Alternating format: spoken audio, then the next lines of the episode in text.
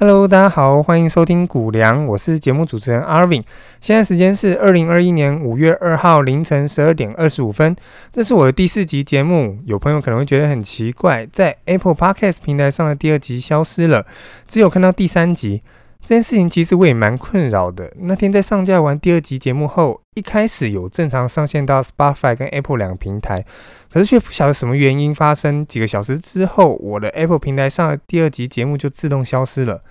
我一开始以为是不是我的关键字打太多，或是简述塞了什么不合规定的文字，所以就稍微做了一些修改后再次上线上线。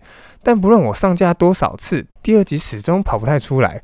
后来我想说，会不会是系统的问题？我就把相同的节目跟内容还有音档再上传一次，但是是使用第三集去上架。最后经过一段时间的观察，却是正常的。这件事情真的尝试了蛮多次的，真的完全无解。查网络上的资料，也有些网友说他也会遇到 Apple Podcast 平台上急速消失的问题。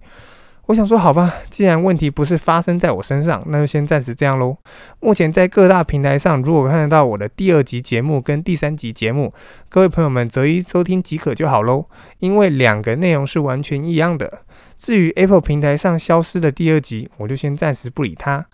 希望后面上架的内容不要再莫名其妙消失就好，不然在某些平台上看到相同内容的两集节目，然后在另一个平台上却看到少掉一集，这样整体感觉下来真的很不美观。我有点强迫症啦，这样是会让我感觉不是很舒服。好的，那我们来进入今天的主题。今天想跟大家聊一下关于短线投资的事。其实我个人喜欢叫它短线交易啦。但很多朋友对于“交易”两个字不是很熟悉，因为大家比较常听到的就是投资或是投资理财这些词，又或是有些人觉得投资才是正派的事。对于“交易”两个字，有些人会觉得听起来很像在投机。中文成语当中有句话叫做“投机取巧”，也因此谈到投机啊，都会让人觉得是一件很负面的事，甚至很多人觉得投机就是种赌博。大家会选择进入金融市场，而不是选择赌场。就是因为研究金融市场不是种赌博，赌博会让人身败名裂，但投资理财不会。这些都是我们常听到大家对于投资领域内心的想法。这件事情我得来认真跟各位说明一下。我想用两个角度去说明此事。第一个是，其实很多人以为自己是在做投资理财，不是在赌博。关于这点，我们在上集的时候有聊过。实在是太多人把投资理财当作借口，然后做频繁换股的动作。这些行为早已沦落为赌博，只是投资人自己不愿意去承认。因为承认自己在赌博，就没办法合理化自己当前胡乱操作的行为。因为任何在市场上失利的人都想赶快把失利的部分给赚回来。第二个，我想跟大家聊聊关于赌博这两个字。赌场跟金融市场都跟几率有关，只要是跟几率有关的，其实都叫赌博。差别只是在赌场长期来说是负期望值，但金融市场长期来说是正期望值。赌博这件事情不是以商品是否为正期望值来区分，只要你的行为跟几率有关系，都可以称作为赌博。你要做的事情不是避免自己在赌博，而是在接触跟几率有关的事情时，要学会当一个相当精明的风险规划者。短线交易跟长期投资都是种赌博。上集我们说明，长期投资的好处是可以稳定让自己的资产去对抗通货膨胀，但这件事情的前提假设是自己的资产要够庞大。如果你的资产不够大，事实就是你去做一份高薪的工作，都会比你去做长期投资来的有效率。所以，对于刚出社会的年轻人来说，如果自身能够学会一些短线交易的技巧，将能够事半功倍。短线交易虽然高报酬，但免不了高风险。如果把钱给亏掉了，该怎么办呢？假设你今天身上有个三十万，你该做的事情是尝试把部分资产拿去做些较于高风险的短线交易。当然，比例是因人而调整，但正常来说都是采用总资产的小部分去执行。因为即使执行失败，那一点点的金额都可以很快地用工作所赚来的薪水给弥补回来。如果你今天的资产是三千万，那就建议你几乎全部都采用长期投资、低报酬、低风险的方式去执行，因为你持有较大部位的资产，却还去尝试高风险的操作。如果发生亏损，那你可能得回去职场工作很多年，而且可能都无法把这些亏损给赚回来。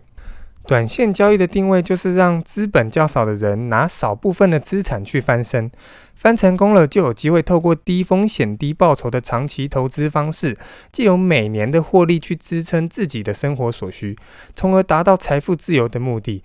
当然，这件事情不是每个人都可以做得到。但即使做不到的人，也不会对自己的生活造成太大的影响，因为我只是建议投资人在总资产少的时候，拿少部分资金，重点哦，是少部分的资金哦，不是全部的资金哦，这部分的资金是能够快速透过工作薪水所弥补回来的小部位，用这些资金去操作高风险高报酬的操作即可。至于什么样的短线交易较能够有机会让人能够翻身的呢？这件事情没有绝对的答案，但我们能用否定的论点来排除一些不可以去做的事情，例如跟单的行为不可以去做。为什么呢？不要想说这世界上真的有好心人会把能够赚大钱的方式告诉你，即使是跟你收费用去做代操也不妥当。假设他的操作方式是能够稳当地让人短期暴赚致富，那合理的怀疑他自己去借钱来操作就可以了啦，根本不需要去帮别人操作。拿一个好的短线操作方式，用借钱开杠杆的方式去市场赚，绝对都比向投资人收费的方式还好赚。又或是遇到那种跟你说市场的未纳量很大，他自己赚不了所有的钱，所以邀你一同来赚钱的人。这些话着实也都有问题。基本上，越是短线的操作方式，它的胃纳量会越不足够。如果越多人采用同一种短线操作方式去做单，那这个方式就很容易失效，赚不了钱。也因此，这些人只是为了不想自己承担这些风险，而把风险转嫁到其他投资人身上，所采用一种让稳赚你租金的一种方式。短线交易绝对得自己亲自下去学习，市场发生什么样的事情导致自己的短线方式受伤，自己必须得知道。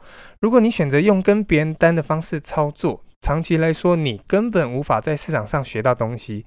你总是在赌自己真的能够遇到一个好心的财神爷，几乎无条件的帮助自己。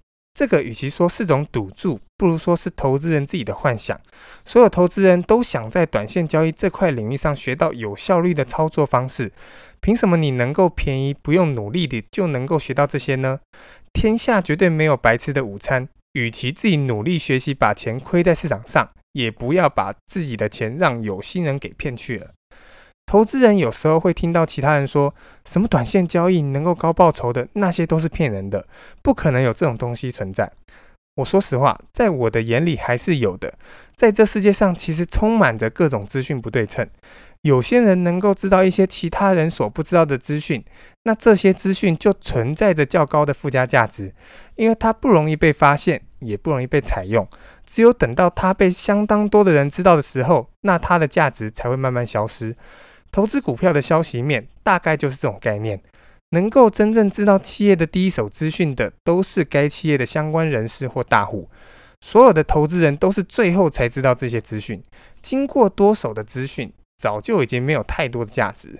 因此，你是否能够比别人提早知道一些资讯，又或是你知道一些短线操作的手法，并且确定整个市场没有多少人正这样做？